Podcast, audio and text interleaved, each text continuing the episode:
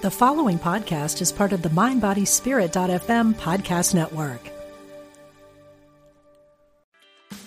Meditation doesn't have to be a solo practice. Meditation is more fun with friends. Looking for a way to drop in and hang out at the same time? Join us online at Omega Institute for a meditation party with self proclaimed meditation nerds Dan Harris, host of the 10% Happier podcast, Sebene Selassie, and Jeff Warren. This three day retreat will stream live from Omega's Hudson Valley campus May 17th to 19th. Don't miss the party. Reserve your spot at eomega.org slash party today.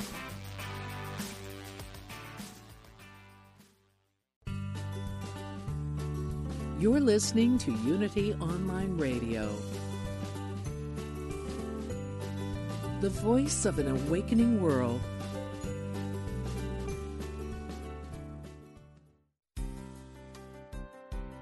Welcome to Spirit of Recovery, offering support for your spiritual growth and addiction recovery. Here's Reverend Dan Beckett. Welcome to the Spirit of Recovery on Unity Online Radio. We're glad you're with us today. I'm Reverend Dan Beckett here with co host Reverend Michelle Jellich. Today, we'll share ways that spirituality and recovery intertwine and work together to support your spiritual growth in your recovery journey. Facebook users, you can send us your questions and comments anytime during the week from our Facebook page, Spirit of Recovery. Just click the send message button right below the banner. Each week on the show, we will respond to a listener question or comment, so please let us know what's on your mind. We'd love to hear from you. Today's show is titled Balancing Self and Other. The fifth tradition tells us that each group has but one primary purpose to carry its message to the alcoholic or addict who still suffers. When we first get into recovery, we learn we need to focus on ourselves in order to heal and grow. But we quickly find that being of service to others is an essential part of our own healing. Today, we'd like to share our experience, strength, and hope on balancing self and other in a healthy way as an ongoing part of a successful recovery journey. So we'll begin today by sharing our experiences of what that self-centeredness looked like for us uh, in in our active addiction or in early recovery, and then we'll move into the solution of um, utilizing the power of wisdom. After the break, we'll share exactly how the power of wisdom helped us to move from that self-centeredness self-centeredness to a more balanced life. So Dan, tell us a little bit about what self-centeredness looks like for you. Tell tell everyone how self-centered I am. I could do that. We joke before I when I write, make notes I put was slash am, you know, exactly. just to acknowledge, uh, keep keep things uh, on the plane of reality. You know, when I think about that, I quickly realize, and and there's a, a great phrase from the recovery literature. We're driven by a hundred forms of fear. And that's where my mind goes instantly when I think about the ways that I was uh, self centered, the ways that I still can be self centered. Inevitably, there's a fear now that I can identify that sits underneath that. And so if I find myself um, in a place where I feel like, gosh, you know, I'm I'm talking about myself when I, I really should be focusing on the other person you know that what i'm what i'm thinking i'll put in this email or whatever is not really relevant. I don't need to talk about myself there. I just need to uh, witness someone else's experience. Inevitably there's some fear or other that's underneath that you know. Well you know maybe they they they won't you know they'll think i don't know something or that you know blah blah blah. It's just all this stupid stuff. And i'll yeah. i'll share a little bit more specifically about those fears in a few minutes, but that's what always comes to mind first. The self-centeredness driven by a hundred forms of fear. Right now, my mind goes to, well, what's what's the fear? Yeah. So I think it's somewhere in our literature that it says that selfishness and self-centeredness was at the root of all of our problems. Does that does that ring a bell? Yeah. Yep. And so, um, and I, of course, we love these little um, these little sayings and aphorisms, I guess. Um, and so the one that I like, and I know I've shared it before, is is to describe the the combination of low self esteem and self centeredness that many of us addicts in recovery um, relate to is that we felt that we were the piece of garbage that the world revolved around. Yeah. And so I like that you talked about that the self centeredness comes from fear because you know, I, I want to say that for the most part, we're not bad people, right? We're not bad people. And that self centeredness, that obsession with self, that over focus on self comes for most of us, I think it's safe to say, not from arrogance or from not caring about other people.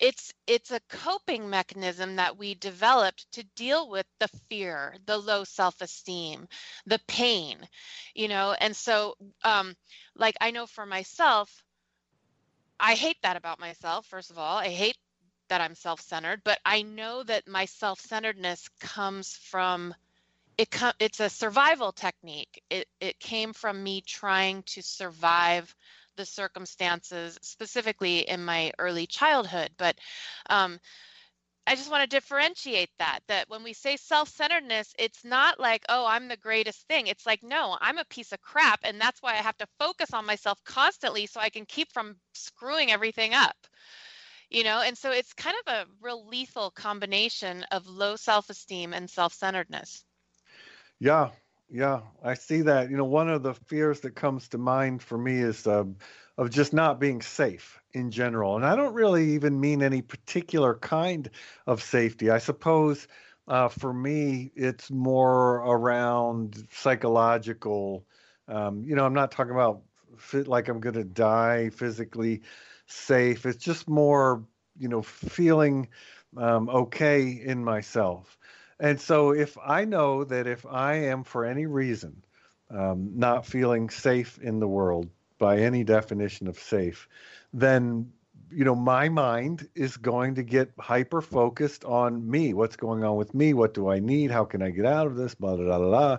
Um, because that fear is sort of driving me there, and for whatever reason uh, in life, uh, without knowing it or even realizing it. Um, you know, I developed a, a, a, way of being in the world that was sort of rooted in, uh, you know, fear of not being safe, not being okay. Uh, and everything sort of stemmed from that. And, and I really had no idea, and I had no other way of being. It's not like I woke up each day and said, "Oh, I wonder if I'll just, you know, think about myself all day or right. or maybe I'll be of service to the world." I had no idea. I just woke up and there I was and there it was and everything's the same all the time and here I am, you know, living uh, from an experience of fear without even realizing that that's what was happening. Yes, I totally get it. You know, I think I've said many times that I believe that so many of us in recovery or so many of us in active addiction um, have trauma in our lives of some sort and particularly trauma in childhood and you know that trauma can look like a lot of different things lots of different types of circumstances that may or may not have been the fault of our caregivers or whatever but various you know types of trauma that we've all experienced and and so when you when you experience trauma as a child that focus on self in order to survive is that is you know is a very natural reaction um, like you said, it's not like we wake up and say, oh, I'm going to think about myself all day long. It's like I have to think about myself constantly to keep myself safe. You know, and so I, I really think that it's a very deeply ingrained coping mechanism that many of us have. And I know for myself, you know, many years in, it still takes a real concerted effort to not be thinking about myself all the time because I'm still sometimes can be in that sort of trauma response mode. Yeah, I know the feeling. I, I don't know that it ever uh, goes away, and I don't know that it needs to. Uh, and, and, as we'll be talking about later in the show, of course, we we work to balance it with other things, not yeah. not eradicate it. You know, I learned somewhere along the line eh, anything that I resist, it's like, well, I don't like that. I don't want to be that way. I'm I'm bringing it alive right um, by doing that another another common fear for me it's almost like there's a little menu with different flavors of fear on it um, another one that's on my uh, short list uh, dan's greatest hits of fear is fear of not having enough you know somehow or other now it could be enough time it could be enough solitude money food, whatever. It, it could be anything. But the general fear is what if I don't have what I need?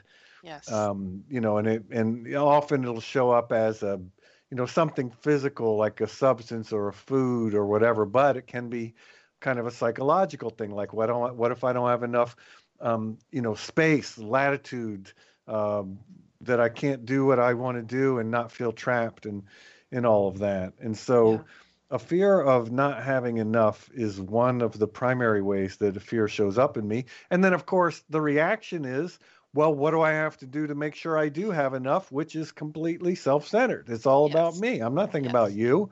I'm thinking about how can I make sure I get what I need so that I can be okay in the world. Exactly. I think that last part that you just said, that's it exactly.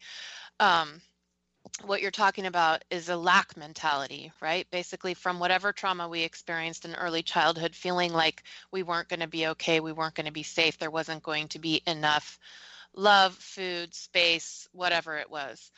Um, and so that lack mentality gets ingrained in our thinking process.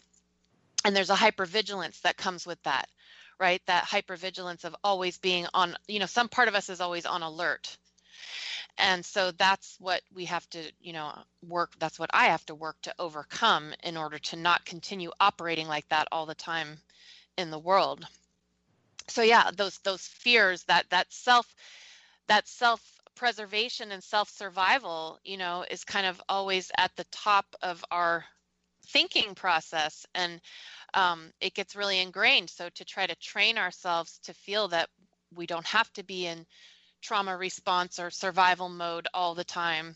You know, that's what it takes for me to be able to stop thinking about myself constantly so that I can even begin to think about somebody else. And I, like I said at the beginning, it doesn't come from a place of like only wanting to think about myself or not caring about anyone. I care deeply for other people in my life. And I still have to make a really concerted effort to even think about them sometimes. you know? I remember this one speaker I used to listen to a lot, and she used to say, "I may I may not be much, but I'm all I think about sometimes." you know, that's kind of it, right? Yeah, and it's exhausting too. It takes it's a tremendous amount of energy to be always in a in a fear response. That's right. Um, you know, whether we realize that that's where we are or not. Uh, another uh, fear on my short list, and and this one uh, ties, if you're a fan of the Enneagram, uh, you may have heard me mention I'm an Enneagram 5. And so, fear of being incapable, you know, fear of being like helpless, of not knowing how something works, not knowing what to do, not understanding things, just anything that adds up to being feeling incapable um, is a is a primary source of fear for me. And so, of course, what I do is um, learn things, understand things, work to understand how things function so that I feel capable. Like I know how to do stuff because I know how this stuff works. And so uh, a whole bunch of energy then goes into um, learning how stuff works. Why? Because there's safety in it. Yeah. And what does that have to do with other people? Nothing you know unless i can turn that around in service to others then it actually becomes um, a pretty big um, asset. But when when it's just a response to a fear of feeling incapable it's it's not really acting as an asset to me or or to anybody. It's just like you're saying a, a response to whatever it was that went on in our lives that um, you know might cause me to end up in that place. And i don't know what that is but uh, so now that we know about this challenge of self centeredness, and we've both confessed how self centered we are, what is the solution? Well, in unity, as always, we affirm that all of life is governed by spiritual principles. Yes, and our Unity co founder, Charles Fillmore, as we know, developed a set of 12 spiritual abilities that he called the 12 powers. These powers are a kind of spiritual toolbox that we draw from as we walk our recovery journey. And one of the powers that can help us move forward is the power of wisdom. And that's what we want to focus on today. But what does this wisdom look like? What do we mean when we use that word? And, and how do I know if I'm using it or how I'm using it in my life? I know I am using it, but am I using it skillfully or not? And how can I become more skillful in my use of wisdom? So, Michelle, when you think about the 12 powers, specifically about the power of wisdom, what does that mean for you in your life? Oh, goodness. Um, well, I'm going to steal your thunder here. the definition, if we look this up in Unity literature of the power of wisdom, is the power to discern, evaluate, and apply what you know. So to me, the discernment is a really big piece of it. Um, I like when we talk about spiritual discernment. It's kind of a fancy way of saying, how do we know what to do? How do we know what to do next? How do we know what the next right thing is? how do we know what the right choices are for us as sober people living in recovery? And that's a real real challenge that starts from the get go. As soon as we get sober and we start making different decisions for ourselves, we've got to learn how to discern. And pre recovery, my method of discernment was figuring it out myself that was all I had on board. So that's what I had to do. Maybe I might ask other people's opinions and then get all confused. Um, but, you know, I didn't have any sense of um, seeking any kind of higher guidance. So the number one thing that the power of wisdom means for me now is always starting from that place of seeking higher guidance. Whether I call that and I do use various names in various contexts, whether that's God, my higher self, the divine mind, source. Um, it's beginning from a place of seeking that wisdom first. So, what that means to me is that there is a greater wisdom out there that I have access to. I don't contain all of it in my own human mind, but I can plug into it. I can plug into a higher wisdom, the wisdom of my higher self, of God. And I can use that to move forward with discernment and making choices and making decisions for myself. You know, I also find that aspect of wisdom that we're calling discernment um, particularly helpful way way to look at it, and the concept of seeking spiritual guidance as a way to discern. You know, and I might the discernment might be what is going on the discernment might be what is my part in this? Mm-hmm. or i mm-hmm. might be trying to discern is there an action i need to take? And or discern well what is that action? So it can operate on lots of lots of different levels. And um, i always remember a, a verse from the book of james when i think about seeking spiritual guidance. And i also uh, my mind immediately moves to god as the source of wisdom um, the divine idea of wisdom.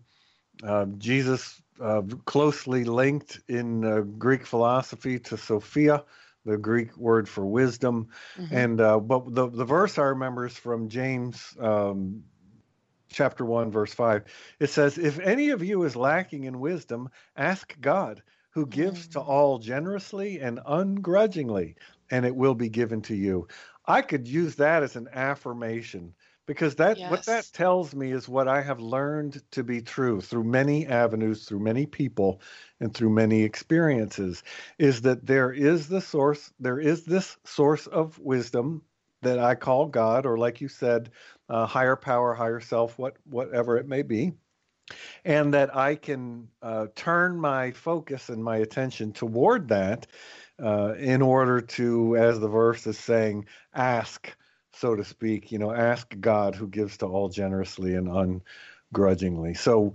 wisdom, my mind moves to discernment. Uh, how does that work? Well, primarily for me, it works by, uh, you know, seeking um, an experience of my higher power, an experience of God.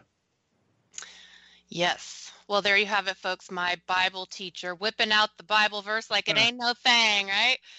That was a good one. I like that. Yes, and so seeking God first in all things. And then the next step in that discernment is um, learning to make decisions from that place and learning to operate more and more from that place. Um, learning to take that pause and be able to seek higher guidance before moving forward. Um, we're talking about self centeredness today. So, you know, many of us came in with that self will run riot that our literature talks about.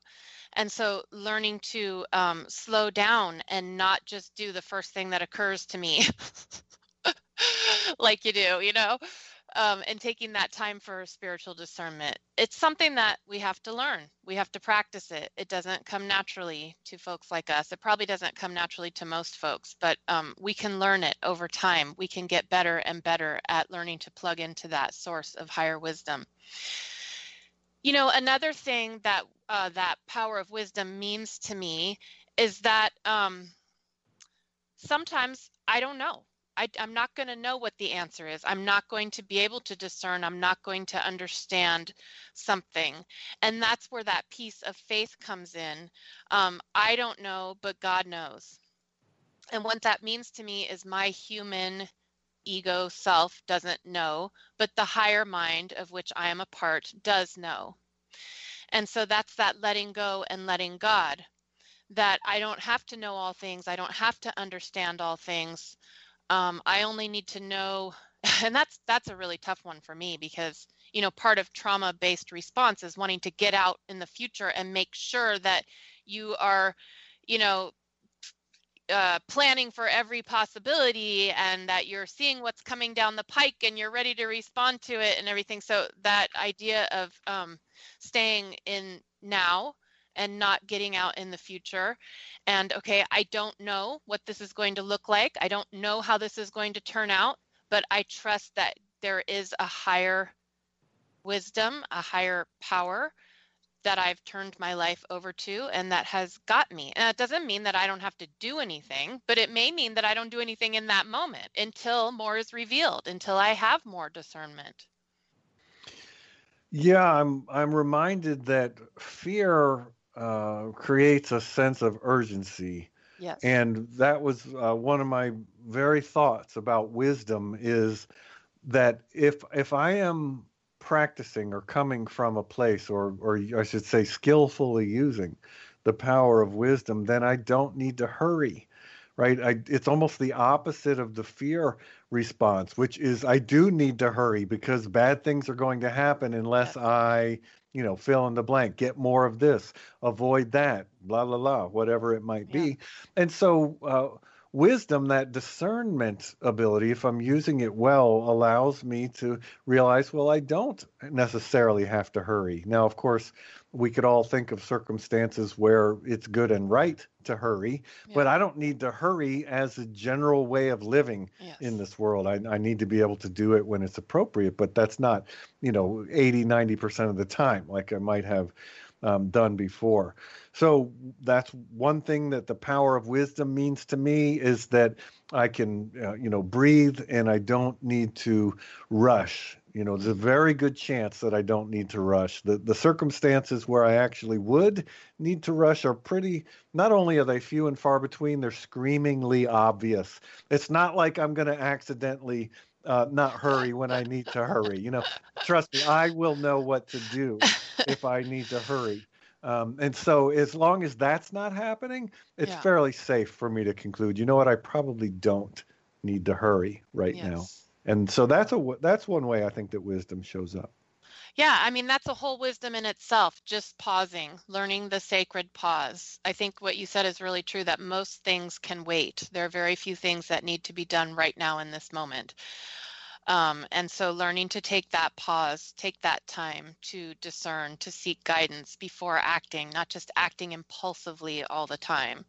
I mean, let's face it, it's kind of more fun to act impulsively, but it doesn't usually get us ultimately where we want to be. So it's like, do I want fun or do I want ultimate peace and well being?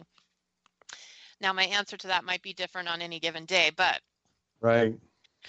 Um, you know the other the other piece of wisdom is that as we seek as i seek a higher guidance um, that that wisdom of the higher mind starts to become part of me and becomes what we often call intuition or inner knowing.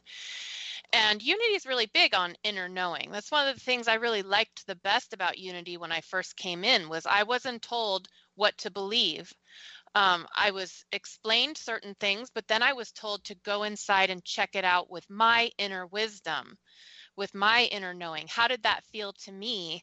And that honoring of my own intuition, my own wisdom, my own, well, basically my own divinity, that was something that really appealed to me because it meant that I could um, work things out myself and was not just blindly following what someone else was telling me. But it's been my experience that it takes some real time to learn to develop that and to discern what that intuition, what that inner knowing is. The reason that's hard for me is because um, I, I have such a fear response that I can confuse my fear based response with what I think is intuition. And so, one of the ways that I've learned to discern a little bit, and I don't know if this would. be, I hope this would be helpful for people, is that when when it's coming from fear, it's typically not of God. Right? Um, which probably means most of my thoughts are not coming from God. A fear based response is not of God. And so, when trying to discern that inner voice, that still small voice, that nudge of God within, um, that's one way that I can help to discern that is if it's very fearful, if when I think about it, my solar plexus clenches up. Um, I used to think that was intuition warning me about something and then I learned that that was pretty much happening with everything. and I thought, yeah. well, that can't be warning me about everything. Maybe that's just my general anxious response to things. And so now I look for the response that is not fear based, that doesn't make me contract and clench up, that feels more expansive and more open. And I can trust that that's probably coming from God. Yeah. I, I like that a lot. That because it really does take time to discern and and that that's what we're talking about. That's what wisdom is.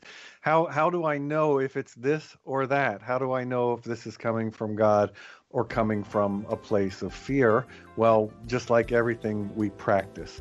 But hold that thought because uh, it's time for a short break and when we come back we'll continue the conversation. So please stay with us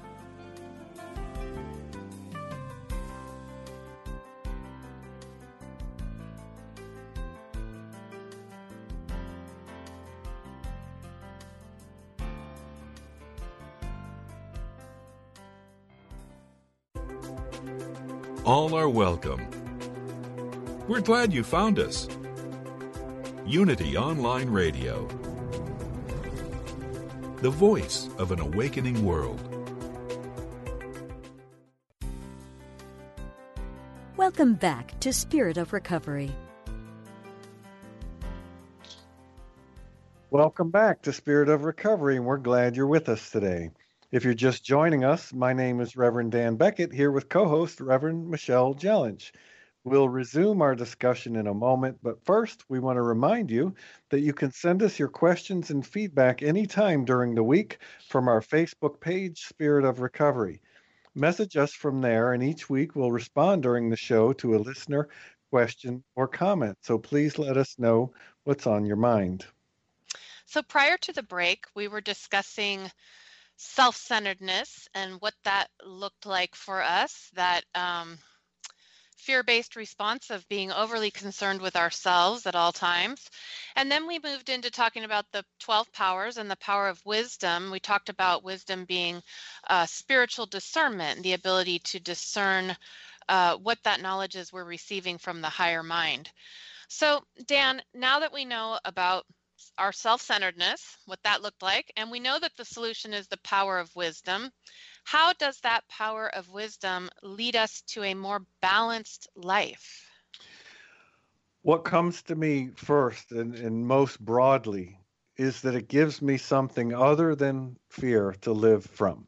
You know, I, I it, it opens up the power of choice. I've heard addiction defined or described as the lack of choice and as we recover we regain the power to choose yeah. and so one of the primary ways that uh, wisdom helped me move out of um, self-centeredness to being more balanced is by giving me a, an approach you know uh, something different a different st- set of tools um, something other than fear to be coming from uh, in my thinking and you know we've already talked a little bit about, and I'm sure we will some more here today about uh, practices, you know, um, uh, prayer practice, um, uh, watching our breath, uh, just knowing enough to know that it's okay to take a pause, mm-hmm. um, to let a little time pass, to literally relax our, our bodies for just a moment. All these little things that can really add up and, and be helpful.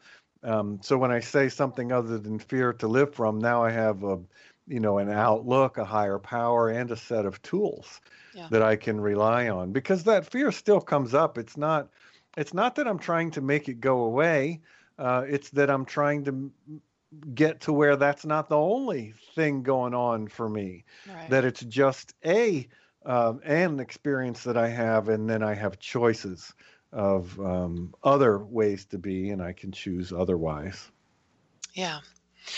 Well, we've talked many times about um, recovery being a sort of selfish program, meaning that it's a time that we need to focus on ourselves and our recovery and healing. Um, and yet we also know that it's a program of service and I would say that this is true of any spiritual path, really, not just 12 step recovery. It could be true of the unity spiritual path as well.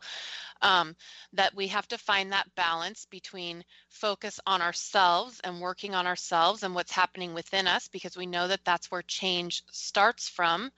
But we don't want to stay there forever, right? We also want to be able to get out of ourselves and be in service to others. And so, folks in early recovery might be navigating that situation of, you know, it can be really easy in early recovery to get caught up in a lot of service, being coffee person at, you know, three different meetings and chairing this meeting and being on this, you know, regional whatever and all these different things. And so, that's where that power of wisdom and that discernment comes in where we need to just be aware i think you, you um, mentioned sort of self-awareness and mindfulness and I think that's a really big piece of it. Um, I wasn't very mindful or self aware when I was using, that's for sure. Um, it's something that I've had to really work at to become more mindful. And so, being mindful of ourselves and our limits and not overextending ourselves not um, you know discerning am i am i taking on too many service commitments because okay so there's a certain aspect there's a certain way in which doing service gets us out of ourselves and that's good. We want to get out of ourselves. We don't, we don't want to be thinking about ourselves constantly. But then it crosses a line where we're using it to avoid ourselves and who knows where that line is, right? That's a very fine line, and it's for each of us to discern. But that's where that mindfulness and that self awareness comes in. What is my motivation in taking on this particular service commitment? Um, am I really doing this to be of service, or is this, you know, something that keeps me from having to work on my fourth step, you know, or something like that? And so it's a very delicate balance that we each have to learn to navigate. And we can use that power of wisdom and spiritual discernment to do that. Yeah, I think that's a great example of wisdom. It's that whole, oh, oh, I'm supposed to be doing my tax return, and so I'm super interested in cleaning my house. all, all of a sudden, just I really need to clean the house. So, so there's a circumstance where I am, you know, using an activity to avoid something that I have some fear around. And yeah, like you said, it's you know one of the one of the easiest ways I can avoid uh, doing my own inner work and and looking at myself is by either focusing on you and what you need to do and what your problems are, blah blah blah. We call that taking someone's inventory, right? Or by distracting myself with activities. Oh, I'm so busy. I'm doing this and I'm helping there, and my recovery's going great. Well, it, it is as, as long as I'm doing my inner work. But right. if I am sort of over volunteering, over committing in order to avoid my inner work, then, you know, not so much. And, and as you pointed out so well, there's a fine line there somewhere. And, and how do we know if we've crossed it? The short answer is wisdom. I mean, we discern which side of that line that we're on. Of course, we can talk with trusted advisors, other people, program friends that kind of get how we're wired um, to get some perspective on it. But at the end of the day, it's some expression of the divine idea of wisdom that helps us to know, uh, you know, is this right and healthy, or is this sort of hiding and and distracting uh, sorts of behavior? Yeah. Yeah, and you know, um, I was talking in the last segment about that inner knowing, and um, my experience has been that it really takes time to be able to discern that inner knowing. But there's also a certain way in which I think that I know I know some part of me knows the answer. It's just another part of me doesn't want that part of me to find out what the answer really is. yeah, really. I know the feeling. There's all these parts of me. Now I'm starting to sound like multiple personality or something, but various aspects of myself. Um, yeah, and so uh, discerning what that what that knowing is, what that knowing feels like. You know, is there some part of me that really knows the truth about this, why I'm doing this particular thing, or or some part of me that really knows what's best for me, but maybe it's not the fun choice or it's not the choice that my ego wants to make. And you know, this is a lifetime um, job here. This is not something that we learn quickly. This is something we work on for the rest of our lives is being able to hear that still small voice and discern it from all of the other chatter that is constantly going on within. And it's not an easy thing to do. You know, um, the, we're talking about this balance, this balance between a program of working on ourselves and a program of being in service to others. And you know that saying about putting your own oxygen mask on first, like yeah. with your children or whatever. And so that that really that really holds true that we must do our own inner work before we can help others. But again, there's a fine line there because helping others and getting out of ourselves and getting into service can be part of our own healing so it's there's no f- magic formula here you know? It's an ongoing process of discernment. But i do believe that there does need to be a certain amount of healing of self that can happen before i can be any good to anyone else. And so it's putting my own oxygen mask on first and then then i can be useful to others. Right so not stopping with that but moving on to the next step of it. And like you're saying doing these things in a in a way that's keeping us in balance. Um, something else that comes to mind and this is, might sound a little odd because i feel like i'm almost shifting powers to the power of faith but just this idea of trusting or or knowing in faith that things are going to be okay even if i can't see how they're going to yes. be okay. So for for me and and people that are wired like i am you know being able to predict and to know how things work how things unfold so then I know where they're going. Is a fear response and I can use wisdom to discern do I really need to know what happens at the end of step 10 when I'm on step 2 or whatever it might be? You know a picture uh, stones on the path you know picture a curving stone path. I can see about five stones in front of me, but then it goes around the corner and I can't see the stones that are beyond there. I don't need to stand on the first stone and somehow figure out where the 30th one is. Right. I can start I can put my foot on the second stone because I can see where it is. So that's moving ahead with a knowing that things are going to be okay, even if I can't see exactly how. And although that certainly is a, uh, an expression of the power of faith, I can also kind of see how uh, I'm using wisdom to discern that, you know, to realize that, to choose that, if you will. Another one that comes to mind, and I've and I've heard this phrase from many people, and it really stuck in my head: trust the process. Mm. Trust the process. Well, what does that mean? It, it's another expression of what kind of what I was just sharing. I don't need to figure out every detail from where I am to the outcome that I desire.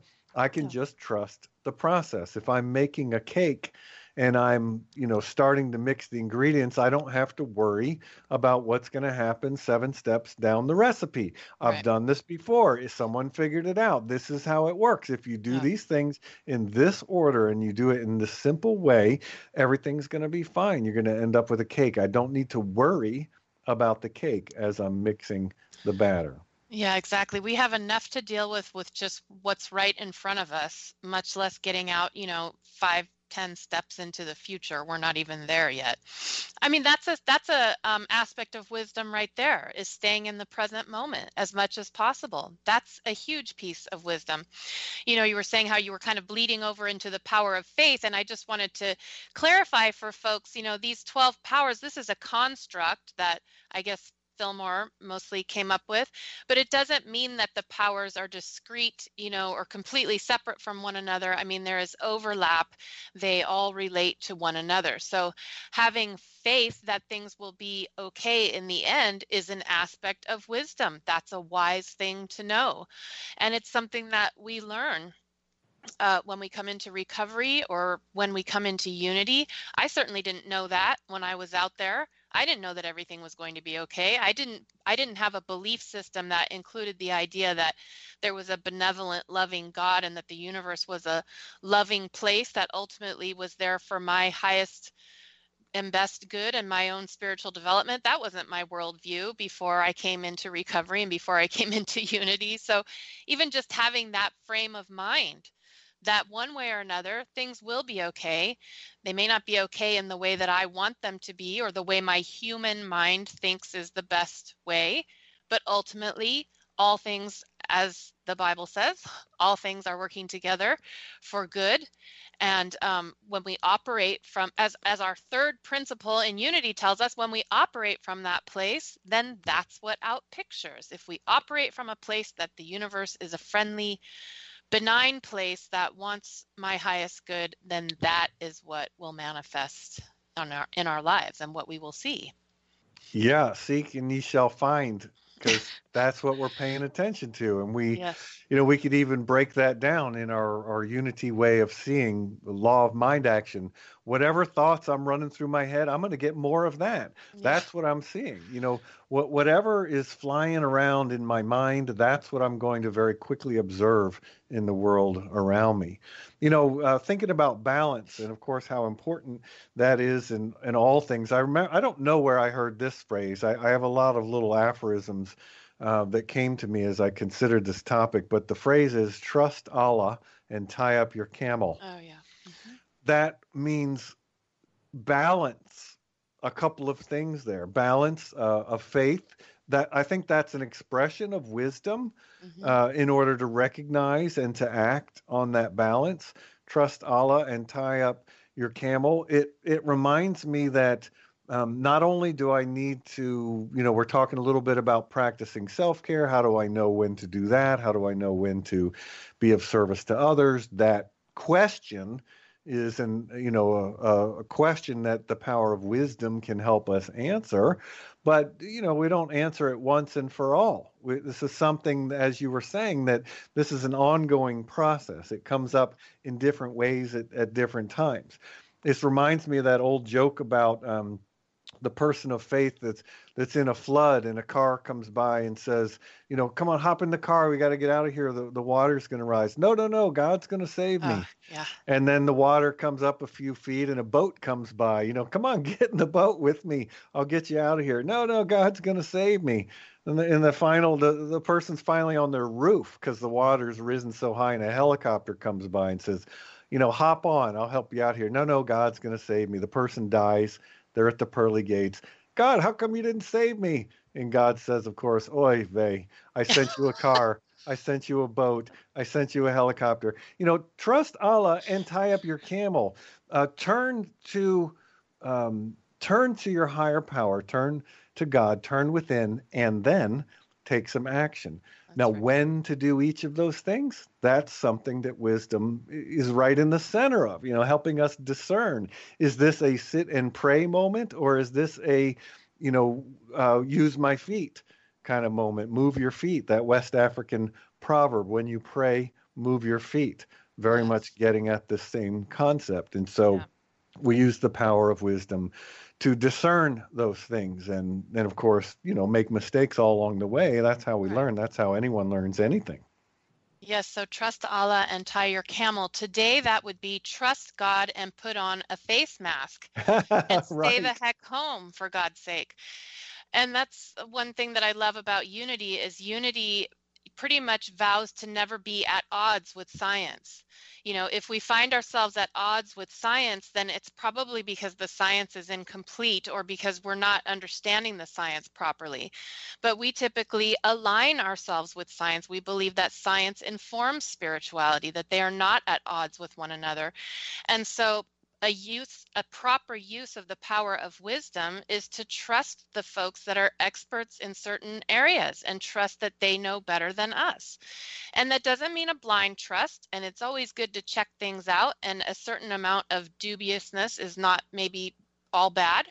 Um, we do need to be you know uh, we need to be thoughtful consumers of the information that's out there but there's a certain point at which we um, defer to the experts in certain situations. And so um, it's the, the two things are not mutually exclusive. We can completely trust God and we can do what, you know, the science is telling us to do. That's a that's a use of wisdom. So I really like that you um, gave that example. Another way that I use wisdom is to seek out the opinions and suggestions and feedback from folks that I trust and that I respect. And I have to say, that's a very short list of people, especially when it comes to something really big in my life. Um, there are only a very small handful of people that I would trust with the most, um, the gravest decisions and aspects of my life. But those people I have a very long relationship with and um, I trust them. And so sometimes that wisdom, you know, doesn't necessarily present itself from within. I need to get it from without. And that's a use of wisdom also, seeking out wise ones um, for counsel. And then another use of that power of wisdom would be discerning what those wise ones tell me and discerning what part of it is true for me. So it's not blindly following others' advice, but it's taking others' input as as one more source of wisdom and then using my own discernment about whether that is the proper course of action for me or not. And that's an ongoing process that you know i think we're always engaged in. Yeah absolutely. Uh, there's wisdom in the group you know, there's wisdom in the community, and uh, if I don't know if it's ironic or not, it takes wisdom to realize that that's true, yeah. and then to act uh, from that place as we move forward. Yeah, I I've, i think of those folks that you're mentioning as trusted advisors. You know, that, yeah. that, that can be a variety of things. It could be a dear relative. It, it, could be a program friend we've known forever. It could be someone who's a, a sponsor in, in a recovery program. It could be a lot of things. Could be a, a clergy member that we know and we trust. Um, something that occurred to me as I thought about wisdom is that fear was always for me a reaction mm-hmm. uh, to things. And instead, so this is one of those little practical tools that I picked up somewhere along the way. Instead of saying, I'm afraid, you know, I don't know what's going to happen, I'm afraid this might happen, just shift the language to curiosity. I'm yeah. not afraid, I'm curious. I'm mm-hmm. very curious to see how this is going to turn out. And that's true. I am very curious. Now, if I want to focus on the fear that I'm feeling, then I can really build that up. But when I recognize that, you know what, curiosity is in there too, why don't I uh, shift this and think of it as I'm really curious about how this is going to turn out. Or even in in a difficult situation, we can affirm, and sometimes tongue in cheek, but hey, man, that works. Um, I can't wait to see the good that's going to come out of this. Mm, you like know, whatever that. it might be. Instead of saying this is terrible, I can't believe this is happening. Everything is messed up you know, we're we're all going to hell in a handbag or whatever it might be. I can't wait to see the good that's going to come from this. That's I'm affirming awesome. that it's there. I'm acknowledging that maybe I don't see it right now. Maybe it can't be seen right now, but it is there. So I'm applying wisdom to discern that things are not always as they seem and there's more going on than I know. So why don't I instead of making assumptions about things going the direction that I'm afraid of, why don't I make assumptions about things going the direction that is a healing, you know, a supportive kind of direction? Yes. We have a saying that we like to say at our church that's similar, but it's a little more sassy. and that's I, like I demand that. I demand to see the blessing in this. I love that. Is that that's kind of let me talk to your manager? Yeah, yeah. I think that came from possibly one of the prosperity programs. I can't remember where it came from. Somebody said it and we really liked it. But it's just kind of that way of reminding ourselves that um, there will ultimately be a blessing in just about everything. May not look the way we want it to, but ultimately all things are working together for good. And that's something that we can put our faith and our trust in. So we're about out of time. Yeah, so let's uh, shift our gears and shift our attention here for a moment to a question or a comment from our listener. So here's a question that often comes up. Sometimes I'm not sure if I'm being self centered or if I'm taking care of myself, you know, self centeredness versus self care. How can I find a balance between working on myself and being in service to others? That is the question of the day. Well, as I mentioned before, I think that self care is primary. We cannot be of much use to others if we're not doing our own inner work and taking care of ourselves. But we don't want to stay there, always focused on ourselves. And also, I mentioned that sometimes getting out of ourselves is self care right? Like it's not good for me to wallow at home for days yes. in my misery. I need to get out there and help someone else. And um, that can be self care. So it's an ongoing process of discernment. You know, in terms of like getting overcommitted or doing too much service, you know we need to keep our um, self aware of am i getting run down? Am i getting overcommitted? Am i getting resentful of all the service i'm doing? What are my motives? Am i feeling good about the service i'm doing? Um, or have I taken on too much? And do I need to care for myself? And this is just an ongoing thing that we all, um, you know, are constantly engaged in discerning what that is. I mean, we'll be doing that basically for the rest of our lives. There, there does need to be a, ultimately a balance between caring for ourselves, doing our own inner work, and getting out there and helping others. Absolutely. And that's even in the question how can I find a balance, you know, between sort of inward facing, working on myself, and outward facing, being of service to others? Yeah. And the, you know, the short answer, of course, is uh, is wisdom. Well, that's nice, but how, you know, how do I do that? Well, I might choose to relax for a moment. You know, just breathe for 10 seconds. Just notice how it feels to breathe in and notice how it feels to breathe out just that right there can begin to shift. I might ask questions like, What have I done for other people lately? If the answer is not much, then maybe that's what I need to do. Or, as you said before, I might ask myself, What am I avoiding? What do I feel uncomfortable about or fearful about? And is what I'm doing working to avoid that? So, those are some practical tools. Yeah.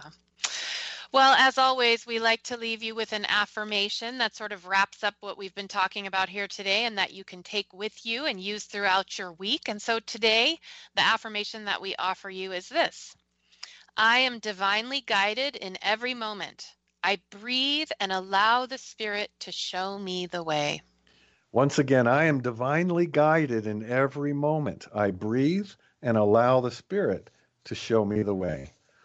Well, we've come to the end of our time here today, and we hope that you found something to help you on your own recovery path. Thank you, Reverend Michelle, for our discussion as always, and thank you to all who are listening to the podcast via Spotify, Apple Podcasts, Google Play, Stitcher, and TuneIn. We bless you wherever you are on your recovery journey. Listeners, if you'd like, you can connect with us on our Facebook page, Spirit of Recovery, and give us your thoughts and feedback. We invite you to join us again next Tuesday at 4 p.m. Central. Until then, have a wonder filled week.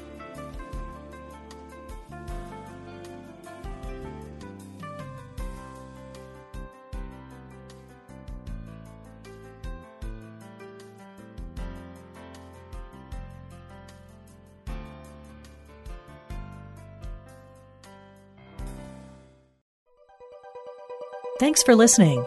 This is Unity Online Radio, the voice of an awakening world.